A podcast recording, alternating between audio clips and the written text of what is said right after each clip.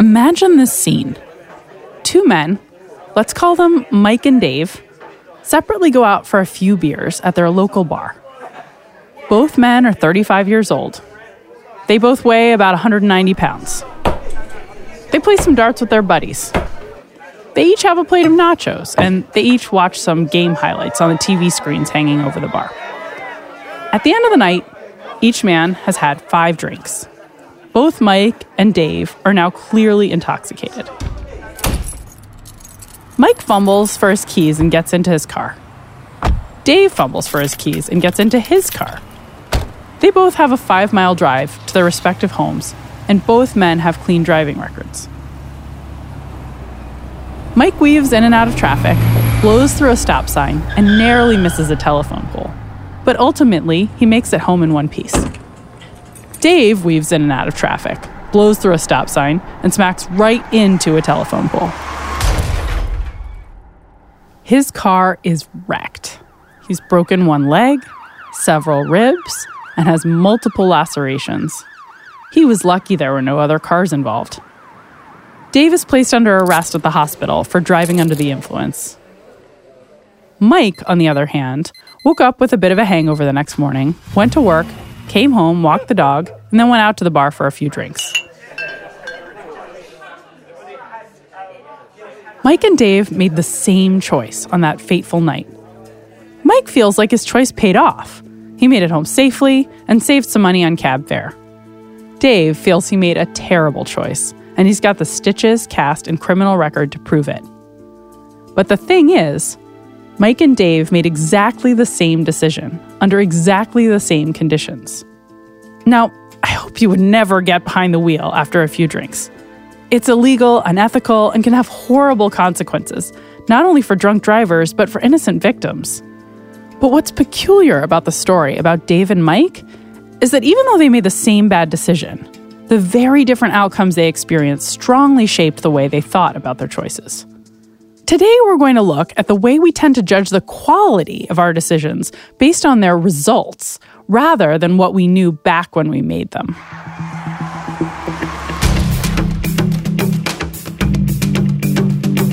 I'm Katie Milkman, and this is Choiceology, an original podcast from Charles Schwab.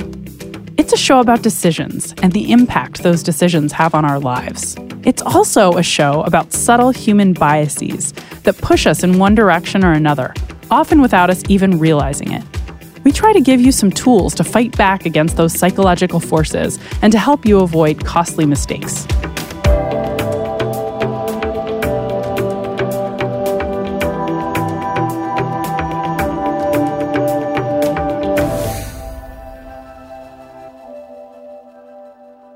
Before we get started, I should warn you that there are some descriptions of medical procedures in this episode that some listeners may find uncomfortable or upsetting.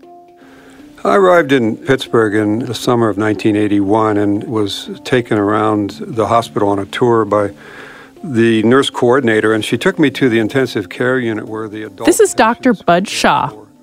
He had just arrived at the University of Pittsburgh Hospital to begin a surgery fellowship. A young medical student in a white coat with a stethoscope draped over her shoulder came running up, and she had in her arms a petition. And she asked me to sign it, and I said, What's this for? And she said, uh, We've got a petition circulating against liver transplantation. We want to stop them because they're unethical. And uh, I explained to her that I was a new fellow and had joined, just joined the transplant team, and she said, Well, then you should definitely sign it. Liver transplants at the time were brutal affairs and often unsuccessful.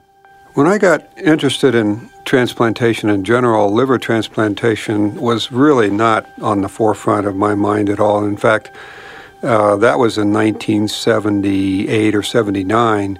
And the survival rate among liver transplant recipients then was about 35, 38 percent. Somebody once made a comment at an international transplant meeting that liver transplantation was a way to torture somebody before they died. So that was, I think, the general attitude, and I certainly uh, signed up with Dr. Starzl with the attitude that I would get exposure to lots of other kinds of transplants, but that I probably wouldn't be that interested in livers, just because I thought they were kind of hopeless. Dr. Shaw's mentor, Dr. Thomas Starzl, had performed the world's first successful liver transplant in 1967. The patient survived for 400 days before ultimately succumbing to a recurrence of liver cancer. Over the next decade, some advances were made, but progress was slow. Starzl would go on to start a liver transplant program at the University of Pittsburgh about six months before Bud Shah arrived.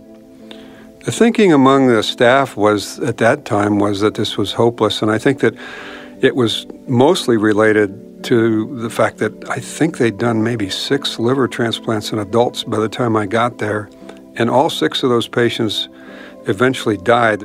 These were not encouraging results.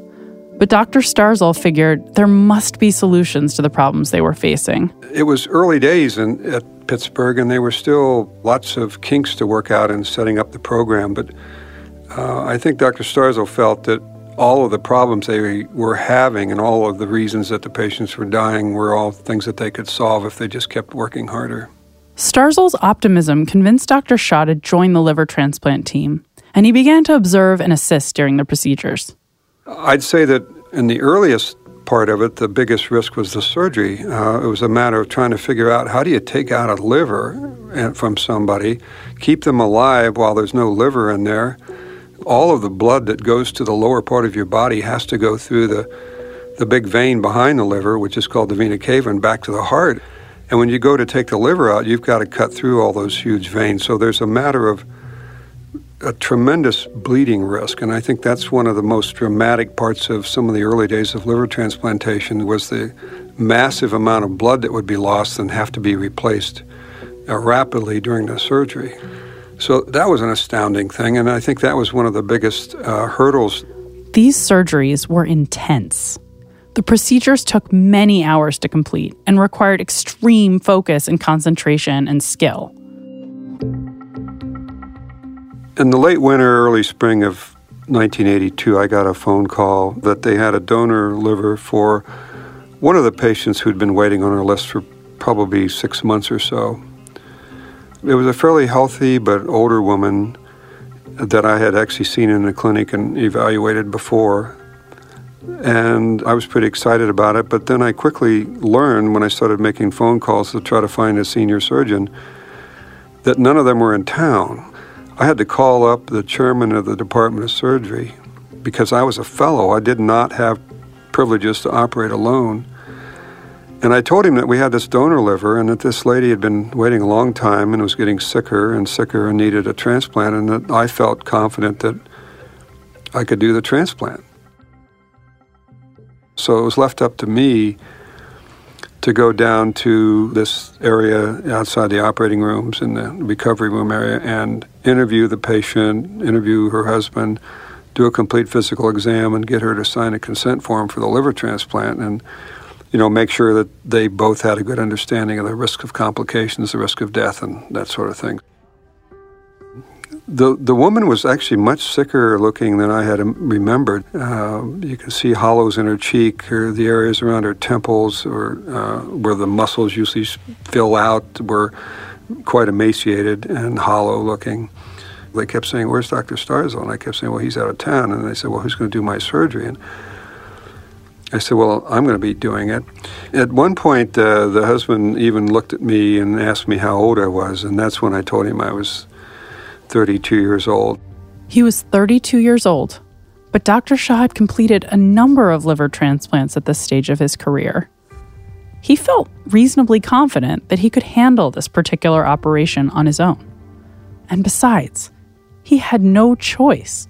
He was the only liver transplant surgeon available. The, operating room in Pittsburgh that we did most of the liver transplants in was pretty large, and it also had a uh, gallery over top. So there'd be times when you're doing a, an operation where if you looked up, you'd see this window that circled all the way around the ceiling of the operating room, and you'd see people up there looking down. There would often be lots of visiting surgeons so from China and Japan and Italy. Um, I actually felt quite a bit of confidence and didn't think much about the people in the gallery uh, looking down on me. So the operation actually went pretty well. We got scrubbed, the patient came in. The surgery began. the delicate procedure went without a hitch for several hours. The new liver had been successfully transplanted, and everything was going smoothly. But the patient was still losing blood. We were sitting there um, working away at getting the blood stopped, and I was starting to think maybe it was coming around when all of a sudden her heart stopped, just for no reason. And she didn't have a drop in blood pressure, her heart just stopped. And um, and we got it going pretty quickly, but then, then her blood pressure started dropping and it stopped again. What Dr. Shaw and his colleagues didn't know at the time, because it hadn't been discovered yet, was that the donated blood used during the operation tended to leach calcium out of the body. This could result in poor blood clotting and cardiac arrest. I had a sense of impending doom. About the second or third time we had to pump on her chest and she didn't you know and she began taking longer and longer to come around. And i think i went on and on and on with the pumping on the chest. You know if i if i would have just opened my eyes a little bit more i would have realized that everybody thought this was this was hopeless already. And i didn't. I kept going. And i think you know when i finally called it and i kind of looked up and i said well i'm afraid we're going to have to quit i realized that nobody was looking at the patient, everybody was looking at me. And um, I think that I was sort of overwhelmed by the sense that they all knew what had just happened. I had just lost the patient on the table. Uh, and that was, I was not prepared for that. That was pretty, pretty devastating.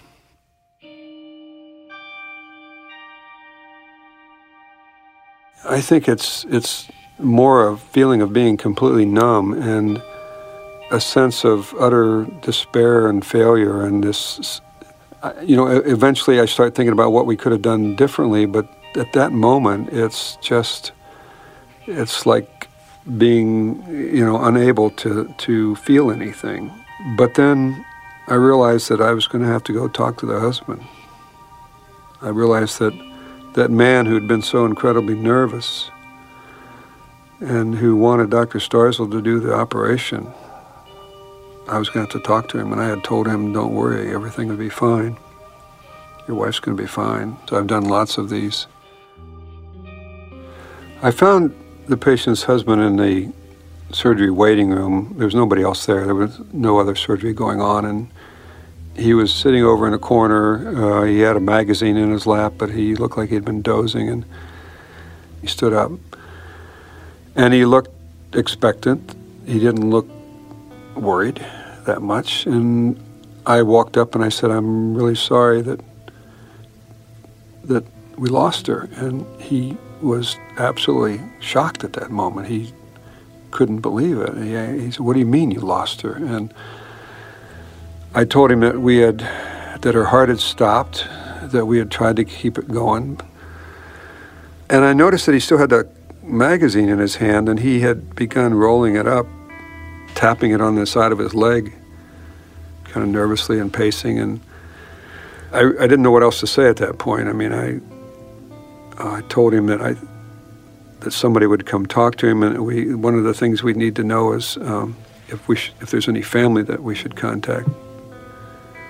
And he told me that I had just killed his only family, that they didn't have any kids, that they didn't have any other relatives, that his wife was his only family.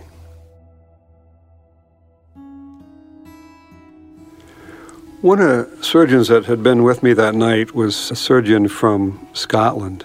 I walked in the room and he was sitting down on the floor beside the door. He came over and helped me, and, and what we'd have to do is to pack the body up in what's called a death kit, and then wrap him up and then take him in a cart to the morgue not exactly what you want to do after you've just operated on him and he died on your hand, under your hands. I asked him to go get a gurney, and he came back said he couldn't find one. Uh, I suddenly got incredibly lightheaded, and and just started and sort of weeping and, and kind of started to collapse and you know I had that kind of sense of the black curtain coming down over me and I think he tried to he tried to grab me and uh, I, we both sort of collapsed to the floor. I, I don't remember much after that. This is a moment that unfortunately most surgeons face if they do complicated procedures? I think there's a temptation whenever um, anything goes bad like this to think that, well, I shouldn't do this again. Um, you know, the outcome is bad. I did everything I could. The outcome's bad. I don't want to do that again. When it comes to medical procedures, even when everything is done right, there are many factors that can lead to bad outcomes. Surgery is just inherently risky. The body is delicate and complex. Our instinct when something terrible happens is to quit, to avoid potentially experiencing that horrible outcome ever again in the future. But thankfully for the medical community and the many patients who needed him, rather than quit, Dr. Shaw took inspiration from his mentor. One of the reasons that Tom Starzl was called a pioneer was because he was one of those people that could keep going even in the face of failure. So for him, although I'm sure the outcomes were important to him, the fact that patients would die or live was not the main inspiration that he had to keep going. He had confidence that it was much more complicated than that, that, that the outcome would improve, that just because the outcome today was a failure didn't mean that the outcome tomorrow wouldn't be better. While this particular surgery failed, Dr. Shaw was eventually able to move on and achieve a great deal of good and save many more lives in his career. He was able to recognize that even though this outcome had been bad, his training and performance in the operating room weren't the problem. He wasn't a flawed surgeon. Thank goodness he didn't quit. And so, in many ways, it was devastating and horrible, and the memory of it has stayed with me. And, another way, it was a turning point in terms of recognizing that you can learn something from these experiences that will p- prevent it from happening later, and that's why you should keep going. That's why you should do another one it felt to me like it was an obligation to take that knowledge and what I'd learned from that case forward and make things safer for others. Dr. Bud Shaw is the chairman of the University of Nebraska Medical Center's Surgery Department. He's also the author of Last Night in the OR, a transplant surgeon's odyssey. I've got links in the show notes and at schwab.com slash podcast.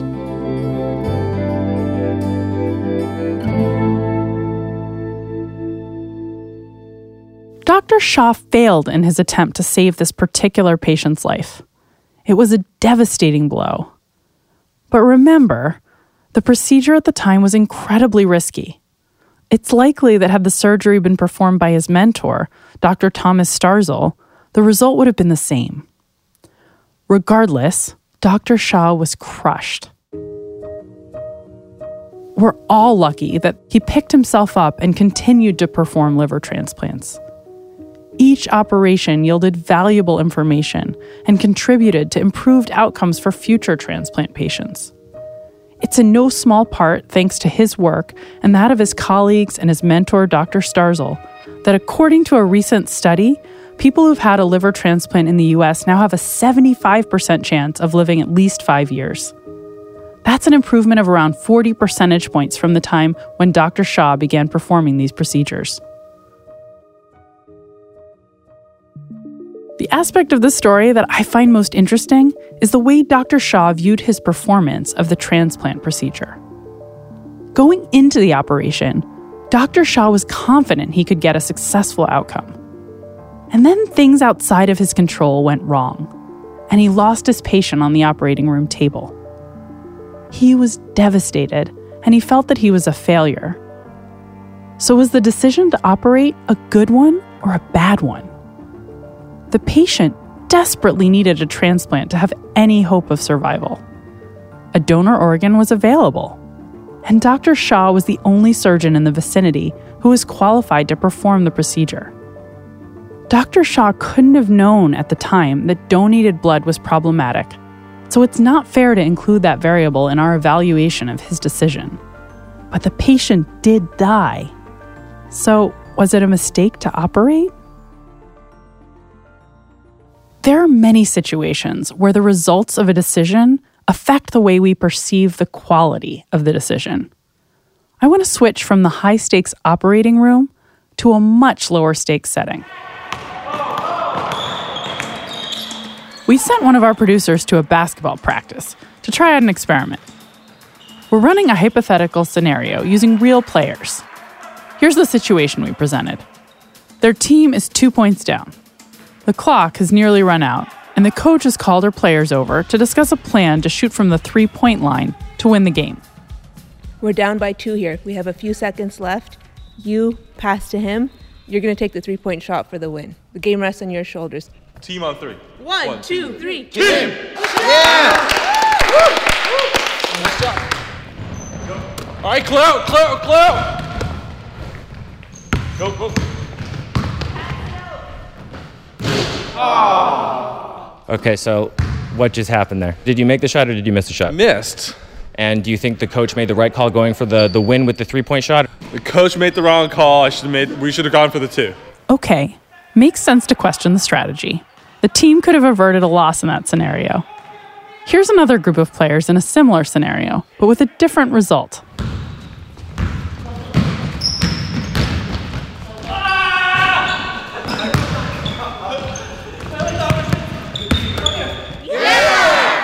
What just happened there? I uh, scored a three pointer, and um, it's a game winning shot. And uh, do you think the coach made the right call by um, getting you to go for the three points? Yeah, good coach, good strategy, and uh, we won. It's funny to hear those two scenarios back to back, isn't it? The coach made the same call in both situations, but the result was different. When they made the shot, the players felt the strategy was the right one. When they missed the shot, the players doubted the strategy. Of course, the sample size for this test is tiny, but similar large experiments demonstrate this type of reasoning is common. Importantly, there's a bias at play here. It's called outcome bias, and it's exactly what it sounds like. It was first documented in the 1980s by two of my emeritus colleagues at the University of Pennsylvania, Jack Hershey and John Baron. Outcome bias describes people's tendency to think if the outcome was good, the decision was good. If the outcome was bad, the decision must have been bad. But this is not strictly rational. That's because a good decision cannot guarantee a good outcome, given that all real decisions are made in the face of some uncertainty.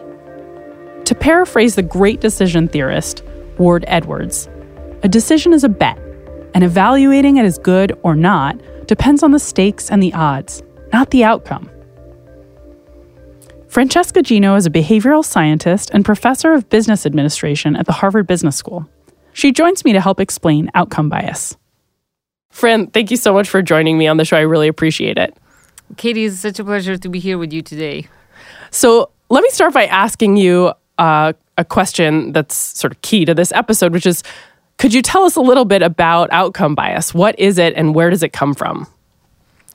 The very simple insight behind the outcome bias is the fact that we often judge the quality of the decision not based on the decision itself or the process that led to it, but we are influenced by the outcome.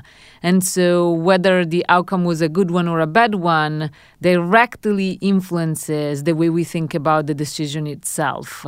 And it's quite problematic because if you think about it, process matters and there is helpful information in both the intention and the process that should really influence how we think about the quality of the decision.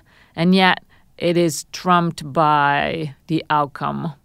So, Fran, what does research point to as the reason for this bias? Because, of course, outcomes are important, but why is it that we weigh them so much relative to process? So, part of it is that we believe that the outcome is the most important thing for us to look at.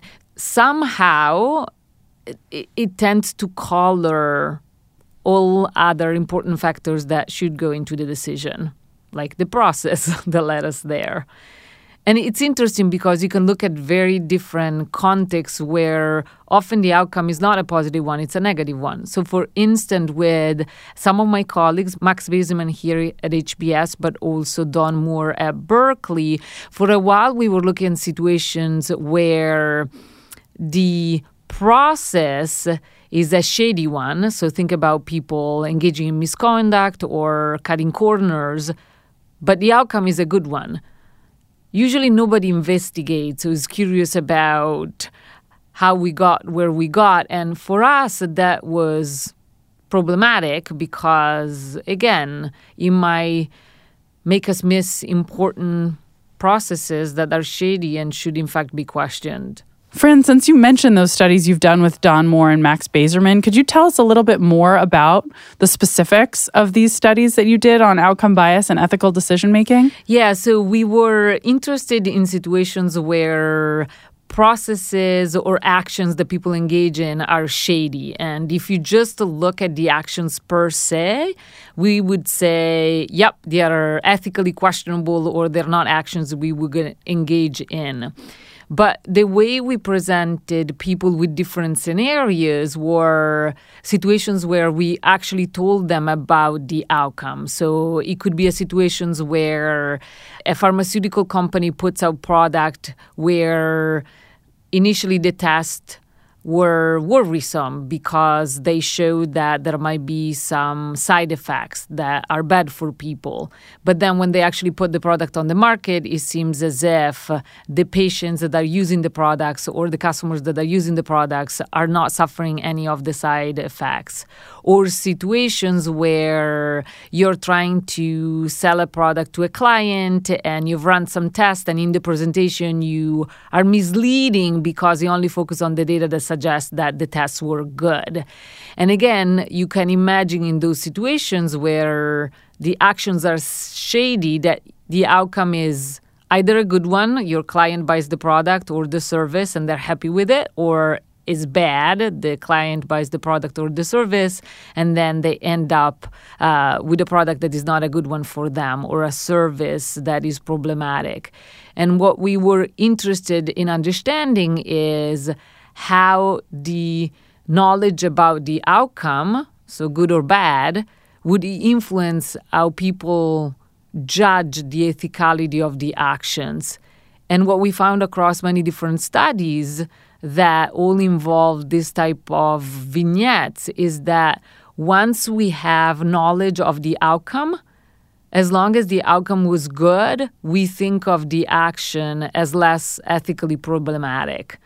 That's so interesting. And of course, right, really important as we think about who gets punished in society and, and who is a real risk, because punishment is also meant to alleviate future risk, right? So is that sort of the, the core of the concern that this raised for you?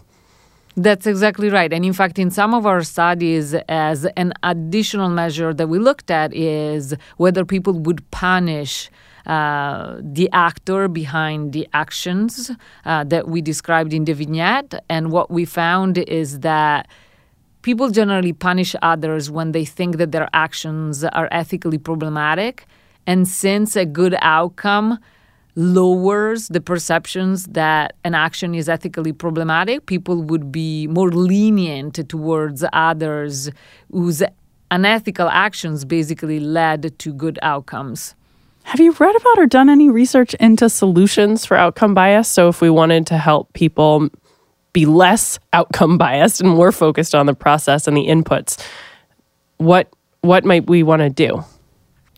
It's a really important question to ask because both you and I and many other behavioral scholars are really interested in fixing problems rather than just pointing to um, the problems themselves in the first place.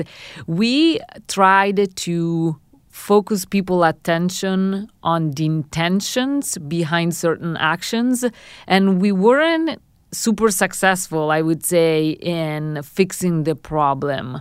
Um, so it's interesting that what this might suggest is that the bias is quite pernicious, if you will, and it takes quite a bit of deliberation uh, to make people aware of the error that they're making. What seems to be helpful is giving people the counterfactual, meaning if you walk them through the possibility that the good outcome was potentially a lucky one, but that they could have been in a situations where the outcome was bad. And so people can sort of evaluate both the situations simultaneously. Then they seem to be able to um, understand that the actions per se was unethical.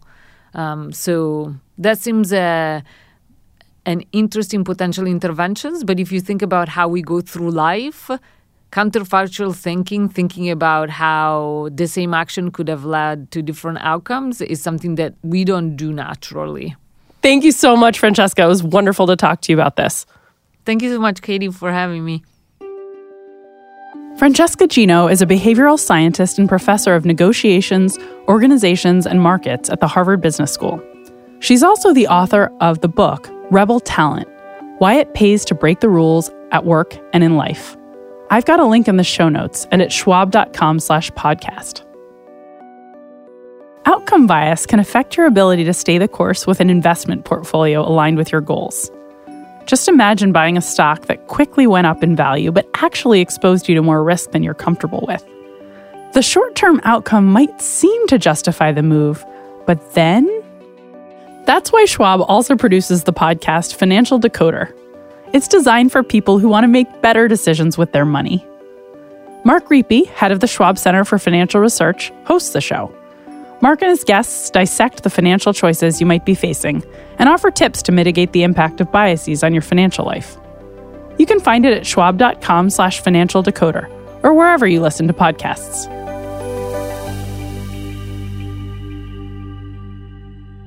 So, what can you do about outcome bias?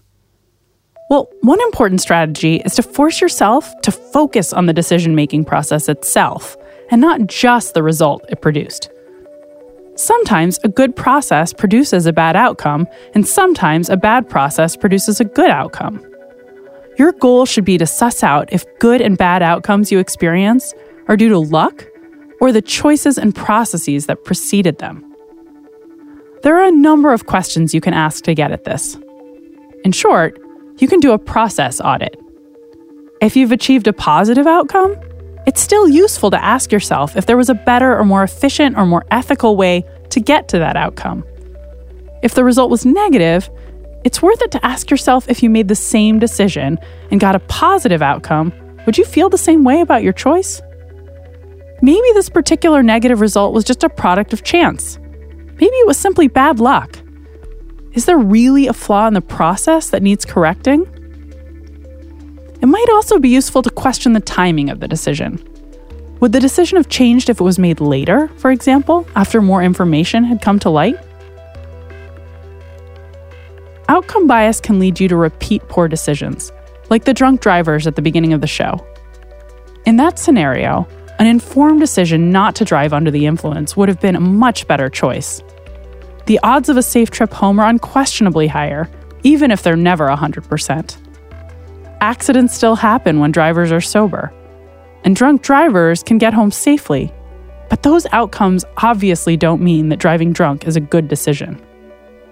In the case of Dr. Bud Shaw, outcome bias could have led him and his colleagues to abandon liver transplant surgery altogether because of some of the poor patient outcomes in the early days of the procedure. But he was able to take a longer view. Sometimes good surgeons do everything right and lose patients on the operating table, particularly with risky new procedures. Sometimes surgeons do things wrong and their patients turn out to be just fine. The key is to identify what aspects of the process are contributing to a good outcome and which aspects of the process are contributing to a bad outcome, and then make improvements and eventually achieve better outcomes on average. By evaluating the process as well as the outcome, you can make better decisions in the future.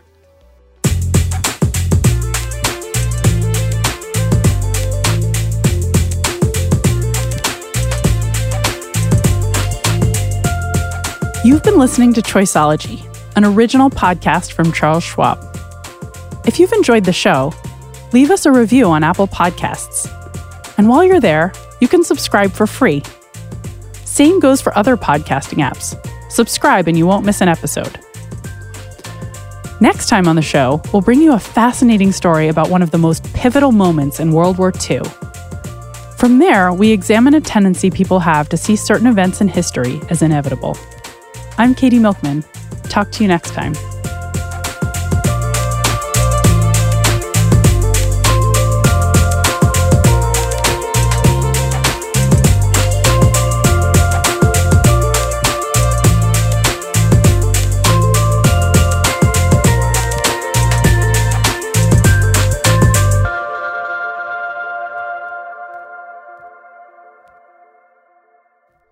For important disclosures, see the show notes or visit schwab.com slash podcast.